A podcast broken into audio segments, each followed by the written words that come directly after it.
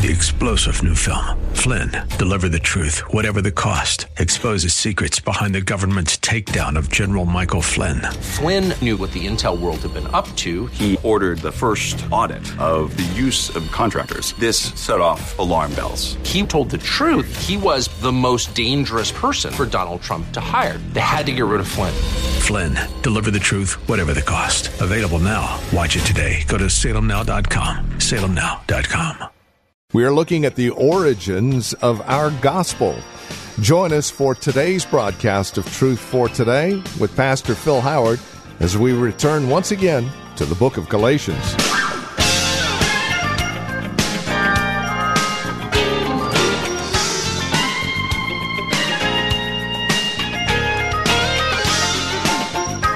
Galatians is a hard hitting, fast paced, powerful, pull no punches book.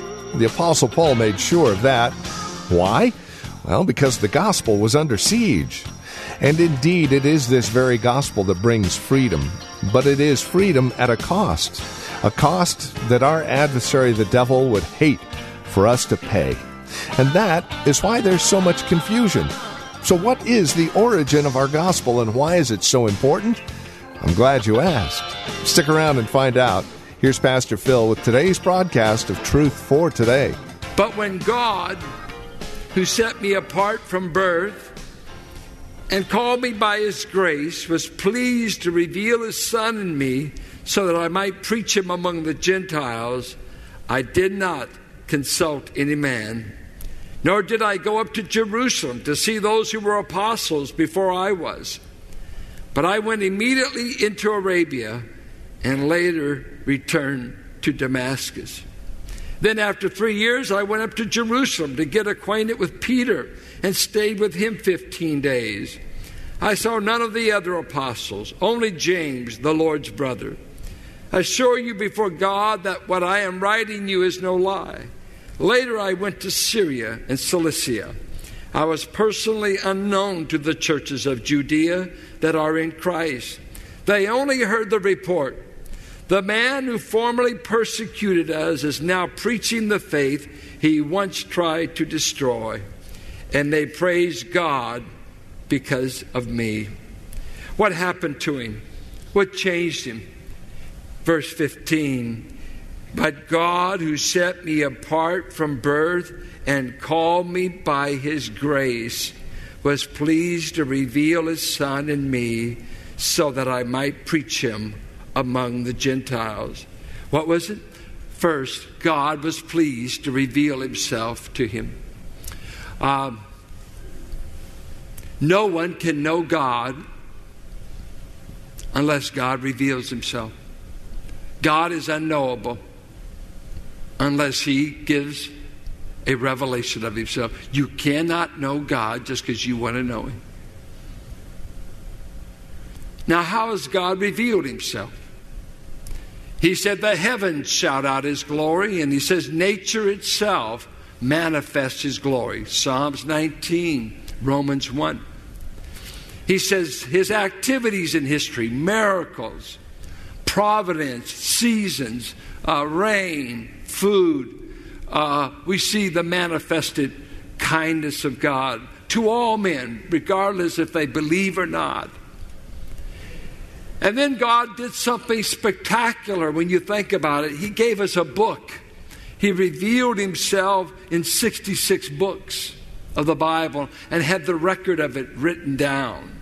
It could be just an oral tradition religion. We could just have together around campfires and around uh, front rooms and hear it. But God gave us a written revelation of what He's like, what He's about, and we have this permanent record.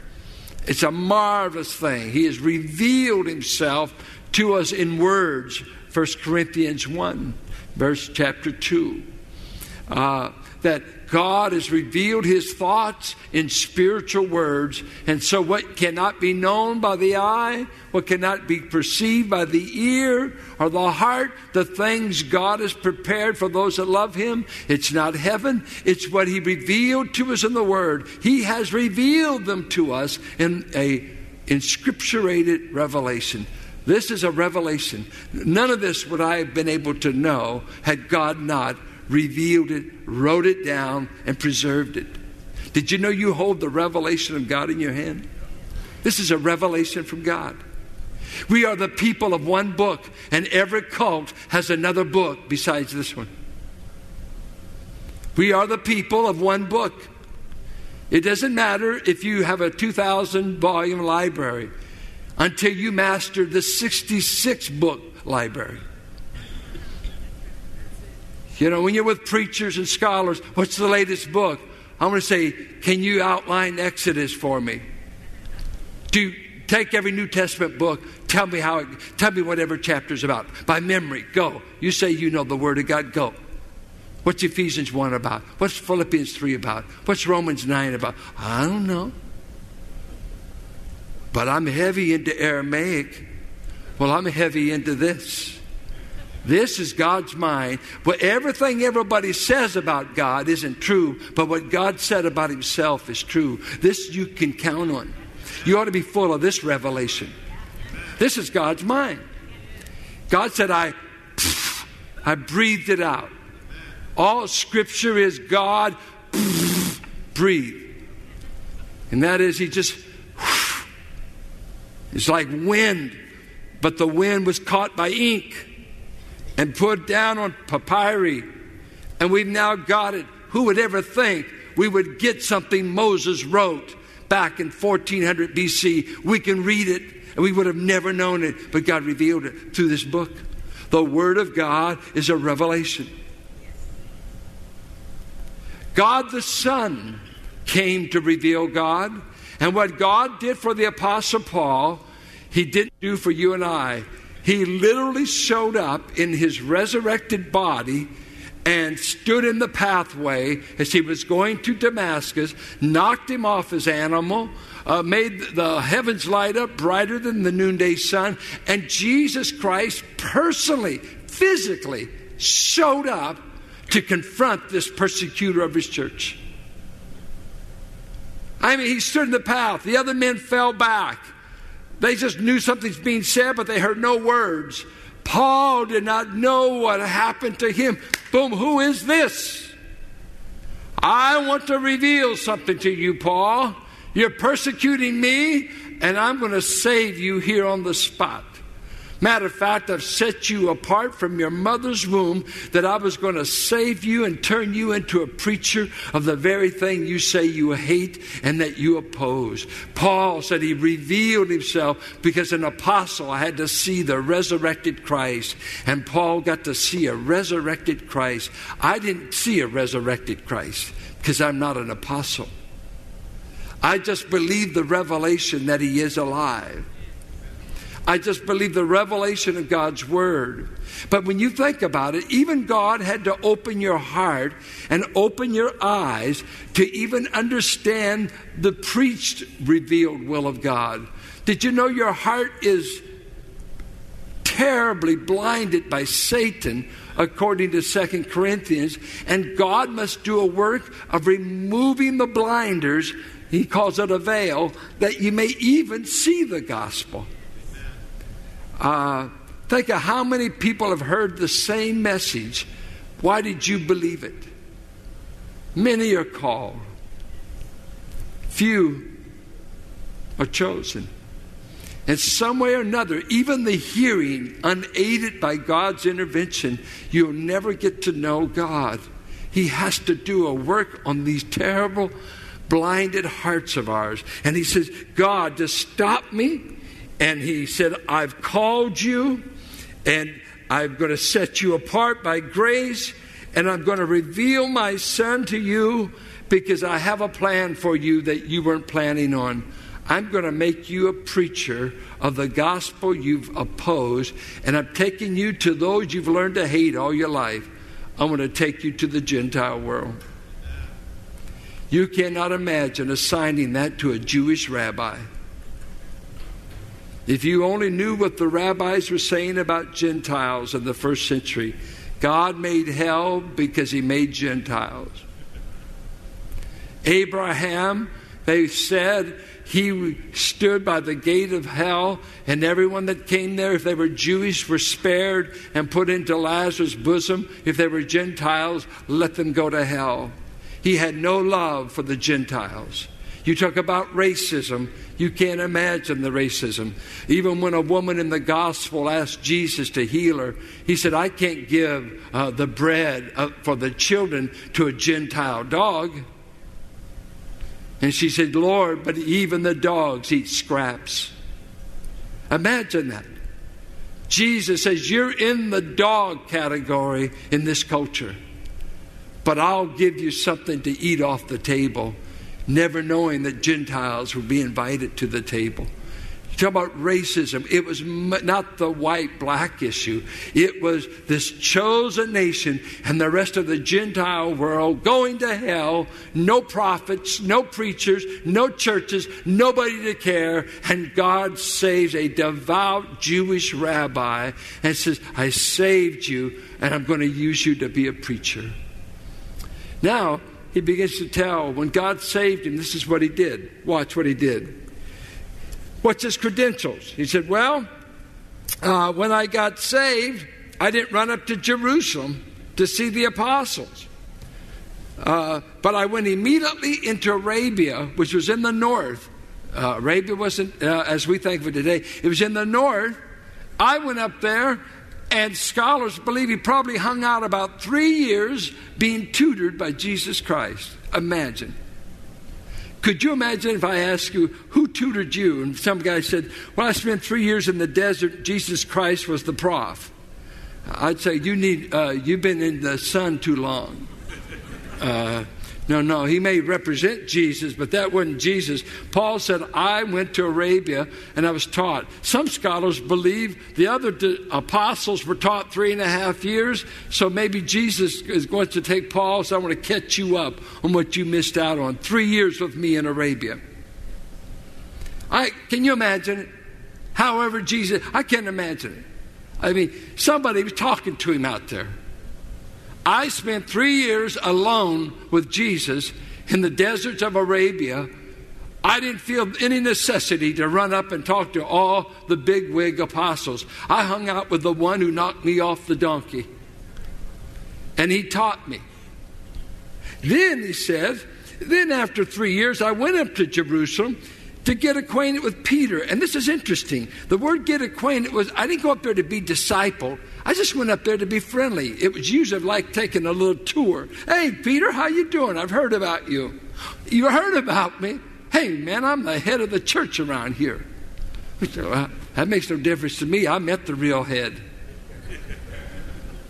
I, I really, I, I've already checked into headquarters. What do you mean, man? This is where the church started. No, the church started from above. The head of the church started the church.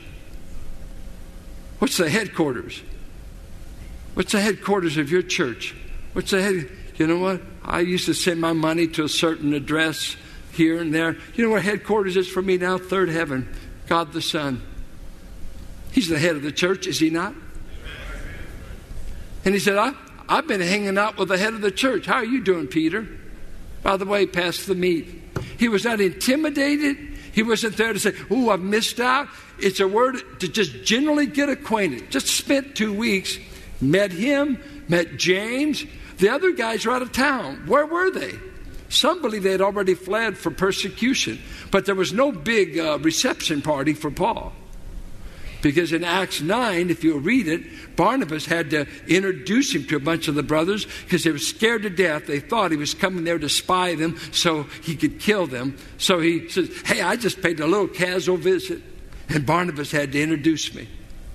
Amazing.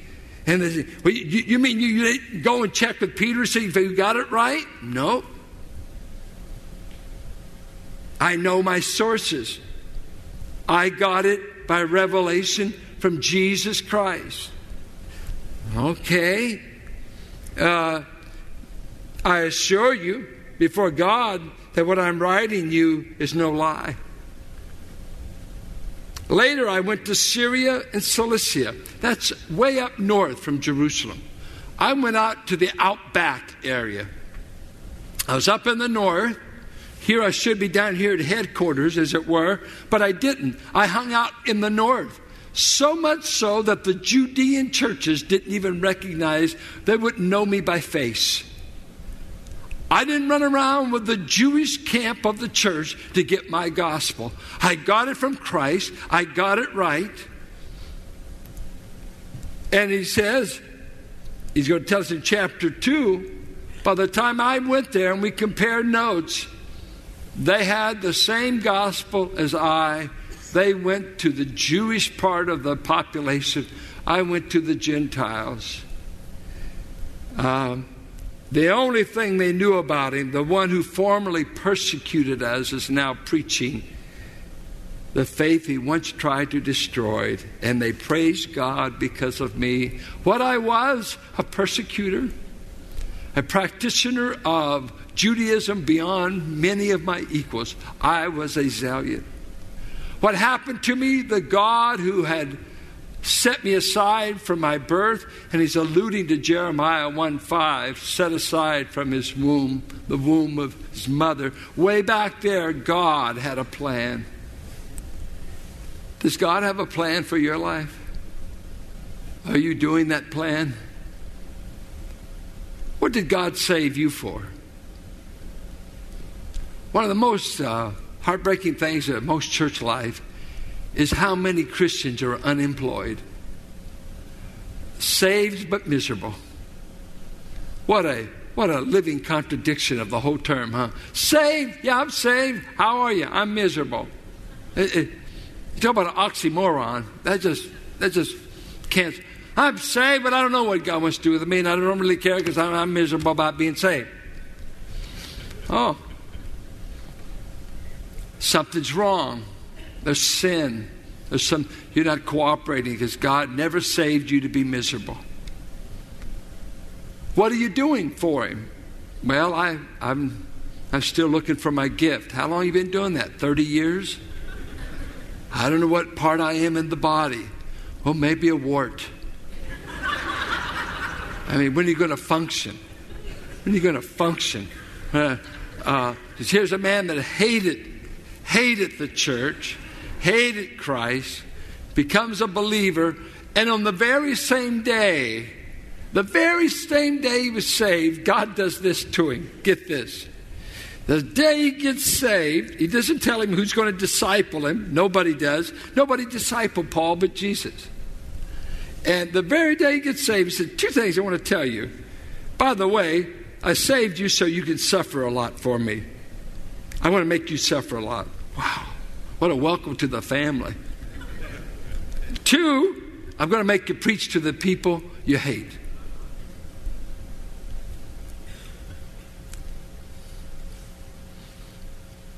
If you were a white man, could God make you an evangelist to black people? Talking about Martin Luther King. Have you got enough Jesus in you that you can go love black folks and act like you're one of them and stoop down and wash their feet and share the gospel? Are you still a bigot? Is your heart still so small you only hang out with your color, your kind, your folks? Paul never knew he'd be up with Gentiles who ate bacon every morning. Gentiles who ate snakes. Gentile who had goat head gravy. I never forget going to Jamaica. They served as goat head gravy. I survived on bananas and cereal. We're in the middle of a plantation, and Carolyn ate that goat head gravy every day. I said, Girl, you got a stomach of iron. I knew right then God hadn't called me to missions. But it happened to be a banana plantation, so every day I go pick a banana. You don't eat so many bananas, but man, you just see that goat head and those brains in there. I said, oh man. And those Jamaicans put all that curry on there, and Carolyn said, Could I have seconds? I said, Seconds? Man. Has the gospel changed how you feel about people? It did for Paul. When Jesus reveals the gospel to you, and you see yourself as dirty and unclean, but this gospel he preached, I can be right with God through the work of Christ. See, it's one thing to quote the facts. He died for my sins, he was buried, he rose again. That's the facts of the gospel, but it's not the interpretation of what that means. Galatians and Romans interprets what those facts mean in reality. It means I'm changed, I'm turned around. Who I hated, I now can love. When I oppose, I now serve. What I was against, I'm now for. There's been a difference made in me by the gospel I preach. And I must say, as I uh, was in the neighborhood where I met Christ this past week doing this funeral, man, as I drive down there, I drive down there every once in a while, and I go by the church where I prayed, and I go by the house where we lived, rough neighborhoods. But I learned to walk with Christ, and I, I remember I used to always, we were always fighting down there. I remember after I got saved, I went to see another fight next to Helms. We had two places where every night guys fought. And so you were either in the fight or you went to watch them. We didn't need Rocky Balboa, we had Helms. And uh, we just went to A and B Market or Flips. I remember when I got saved, I, they told, me, hey, a fight. It's going to be a rumble tonight at Flips. Okay, I'll be there. I want to see it, see if it's my friend or whoever. And you go down there and watch this fight. I went there. And for the first time, my stomach turned to nausea as I watched two boys beating each other. They fought for three blocks, taking out parts of fences. it's a wonder anyone survived. It is brutal. Just fighting on. And I never went to another fight because I learned to hate what I used to love. Um, I grew up in South Richmond. I grew up with two black boys we called BB was BB, and then his brother was Daryl. I was going to Steed School. If I got tired, I'd call BB a racial name because he could outrun me, and he'd chase me all the way home. And he's so nice. He had a stuttering impediment, but he said, Phil, why did you call me that? I said, Well, I wanted you to chase me home, but you know I love you, BB. Come on in the house. But I remember when I met Christ, I could never imagine calling a man a name that demeaned his worth. It took Christianity to do that. You know what I wish you would do more of and think about? That we would be in each other's homes and in each other's lives. And when we're just going to break up here, we didn't greet one another. Every uh, racial group in this church, let me tell you, the gospel makes us one people. And it's greater, it's not a Republican agenda nor a Democratic. This is a Christ agenda. He makes you love people. And get the word out on the street, would you? You can't be too black, too Asian, or too redneck for Jesus to love you. And if He loves you, we want to love you. Because we want to reflect, we've been changed. You may have been a racist, many of you were. You were taught to hate anything unlike yourself just like Paul. Anything non Jewish, I hate. It's a dog. And now, he dies a martyr's death preaching the Christ and the gospel for which he was 180 degrees turned around. I wonder if you could sing, What a difference he has made in my life. What I was, what I came to believe, and what He's done with me since. Oh, what a Savior. Our gospel will turn you into being poured out for people because you finally put your faith in someone poured out for you. And this is Truth for Today with Pastor Phil Howard. Questions, comments about the program, as always, we would love to hear from you. You can reach out to us by visiting our website, truthfortodayradio.org, or by giving us a call, 855 833 9864. If you've got a question for Pastor Phil, you can use your smartphone. The voice memo app on that smartphone is a great way to reach out to us with your questions, praise reports, and comments. Simply record your question, who you are, where you're calling from, and then email it to us, TFT questions at valleybible.org. Again, that's TFT questions at valleybible.org. And again, as always, you'll find more information about Truth for Today at our website, truthfortodayradio.org, or by calling 855 833 9864. Now, Truth for Today is a listener supported ministry. We have friends and family members who have come alongside to financially support the ministry to ensure that it continues on this radio station. Would you be a part of that family, that friendship?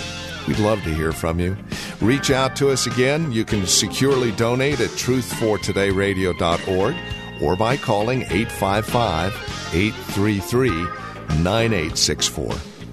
And then come back and join us next time for another broadcast of Truth for Today with Pastor Phil Howard.